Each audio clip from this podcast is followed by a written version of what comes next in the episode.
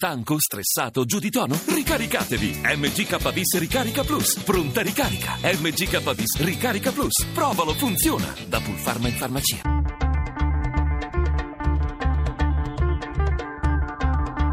Bianco e nero. Le 17.42 minuti, benvenuti a Bianco e Nero. Allora, come sapete, dal 1978, grazie alla legge 194, l'aborto in Italia, anzi per meglio dire l'interruzione volontaria di gravidanza in Italia è consentita ed anche garantita. Fino a un certo punto, però, dice, ci dice il Consiglio d'Europa, che secondo i giornali bacchetta, striglia, rimprovera, condanna l'Italia. E perché lo fa?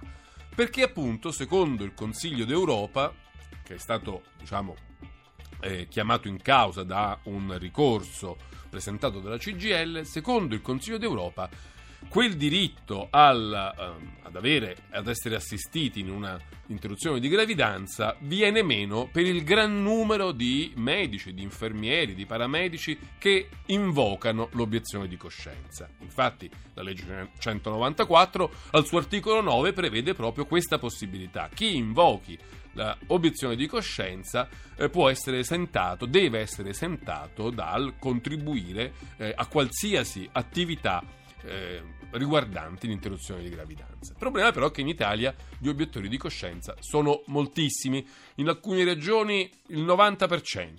E questo, dice il Consiglio d'Europa, mette a rischio un diritto delle pazienti che vogliono appunto abortire e anche discrimina eh, i medici o i paramedici che eh, non eh, fanno obiezione di coscienza. Insomma, una questione molto complessa, a tratti anche molto dolorosa perché si dice, si legge, insomma, che le donne italiane che magari debbono abortire, debbono fare viaggi della speranza, trasferirsi da una regione all'altra, magari all'estero. Insomma, tutte queste questioni noi oggi cercheremo di metterle sotto la lente grazie a due ospiti che hanno accettato il nostro invito, che vi presento subito, e sono Alberto Virgolino, ginecologo obiettore, membro del consiglio direttivo dell'Associazione Ginecologi e Ostetrici Cattolici. Dottor Virgolino, buonasera.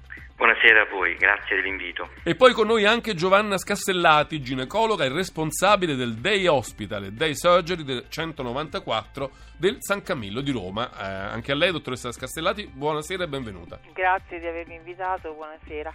Allora, cerchiamo di capire meglio, anche con qualche cifra, con qualche dato, quello che è accaduto in Europa, le sue ripercussioni sull'Italia e il tema di cui stiamo discutendo, grazie alla scheda di Valeria Donofrio. La bacchettata, come spesso accade, è arrivata dal Consiglio d'Europa che dopo aver accolto un ricorso della CGL attraverso il Comitato dei diritti sociali ha invitato il nostro Paese ad intervenire con urgenza per rendere effettiva l'applicazione della 194. La legge in questione è quella sull'aborto datata 1978 che in punto teorico dovrebbe bastare a garantire il diritto delle donne italiane all'interruzione di gravidanza ma che in pratica sembra non riuscire a farlo. A spiegare il perché bastano i dati pubblicati pubblicati dal Ministero della Salute. In Italia i ginecologi obiettori di coscienza sono più del 70%, il che vuol dire che 7 volte su 10 una donna che chiede di abortire si sente rispondere di no.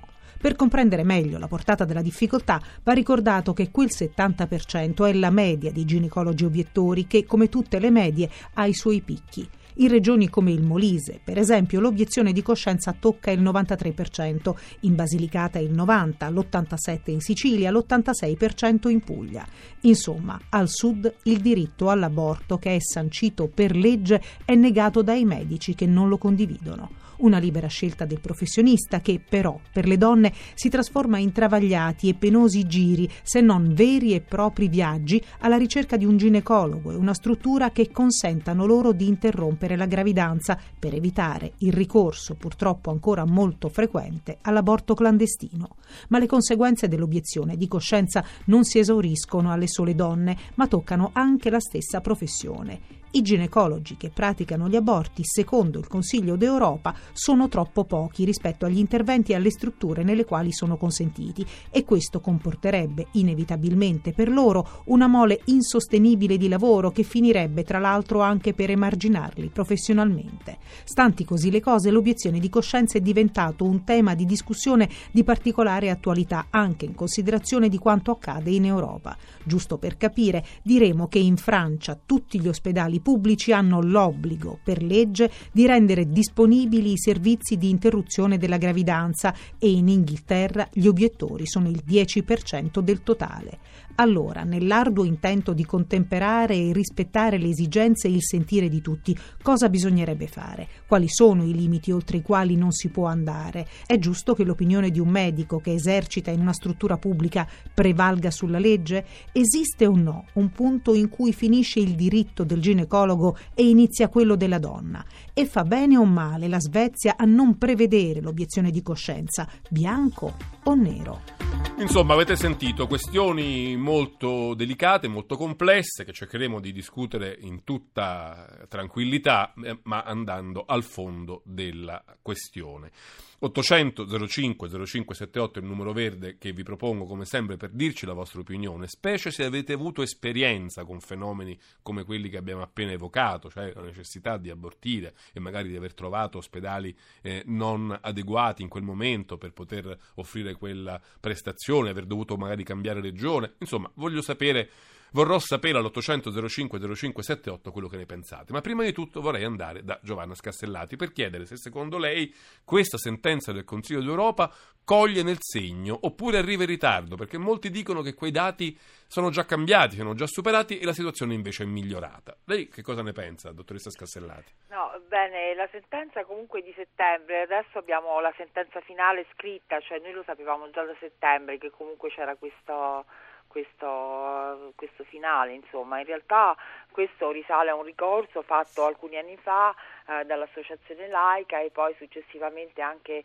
eh, dalla CGL e quindi comunque cioè, io faccio parte dell'associazione laica e, eh, quindi lei è una delle persone all'origine di questo ricorso diciamo. sì, non sì. sono proprio quella che l'ha aperto ma comunque io ho collaborato a mandare i dati anche cioè casi clinici e insomma testimonianze di donne che erano anche disposte ad andare a testimoniare al Consiglio d'Europa. Quindi lei la considera un po' una vittoria questa sentenza, sì, se capisco bene. Noi dobbiamo festeggiare, senz'altro questo è un punto positivo, però non è, non è ancora tanto, perché, proprio perché tutti dicono che, che, invece i dati già sono cambiati e comunque la relazione del Ministro dice che non è così, che eh, i medici non obiettori sono distribuiti male, è un problema organizzativo, cioè in realtà eh, cioè noi intanto dobbiamo dire che questa è una legge dello Stato, Due, eh, cioè c'è stato anche un referendum popolare nell'81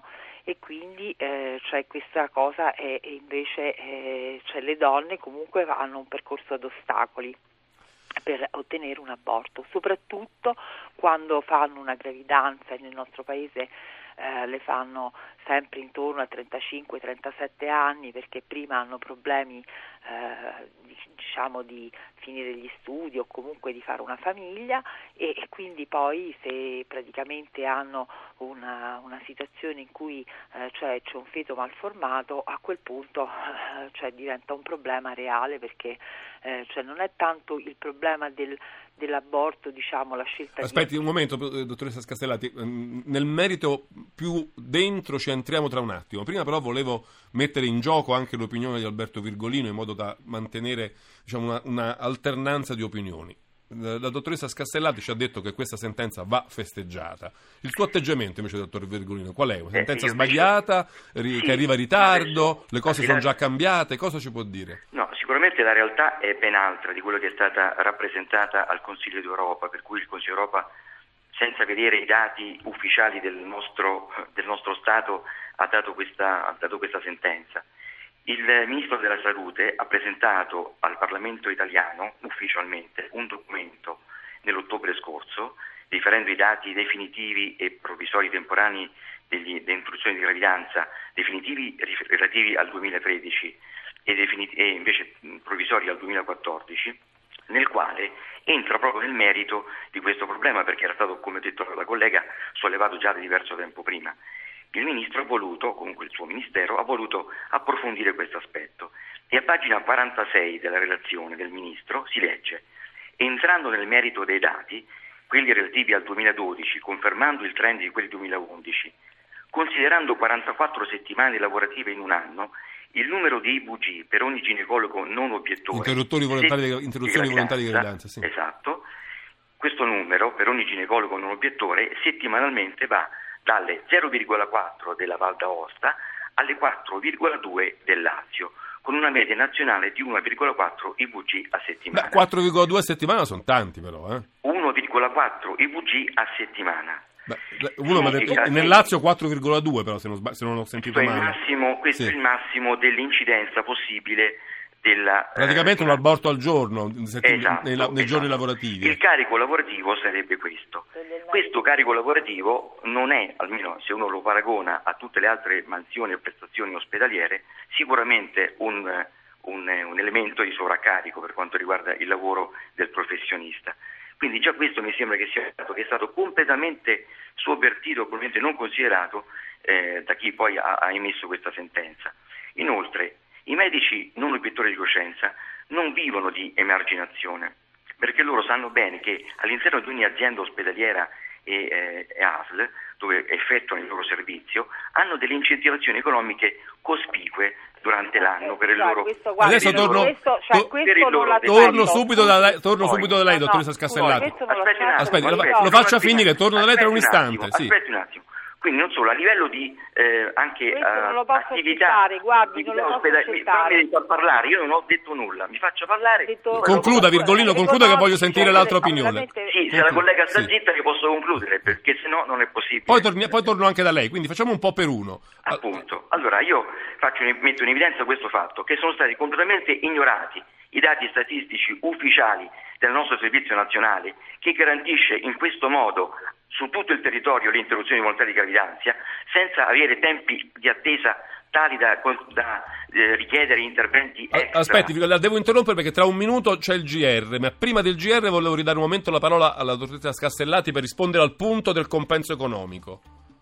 Allora, intanto cioè, non è assolutamente vero così, comunque cioè, guardi, le relazioni del Ministro sono state date tutte negli anni e, cioè, e la Commissione europea ce l'ha avute, quindi cioè, non diciamo eh, cose, cioè, in più ci sono stati casi clinici e anche casi di medici che fanno le interruzioni di gravidanza. Io per esempio ho 1740 ore che non mi sono state mai pagate per dire e ho più di 80 giorni di ferie e se noi andiamo a vedere qualsiasi medico che fa le interruzioni di gravidanza, cioè per esempio il collega di Viterbo ha 120 giorni che ha Eh, eh, dottoressa, la devo interrompere un momento perché arriva il GR1, ma subito dopo torniamo a bianco e nero, le ridò la parola su questo punto e poi torno anche ad Alberto Virgolino, ci alterniamo con le vostre opinioni. 800 05 0578 il numero verde per le vostre opinioni, subito dopo il GR1 tornate a bianco e nero.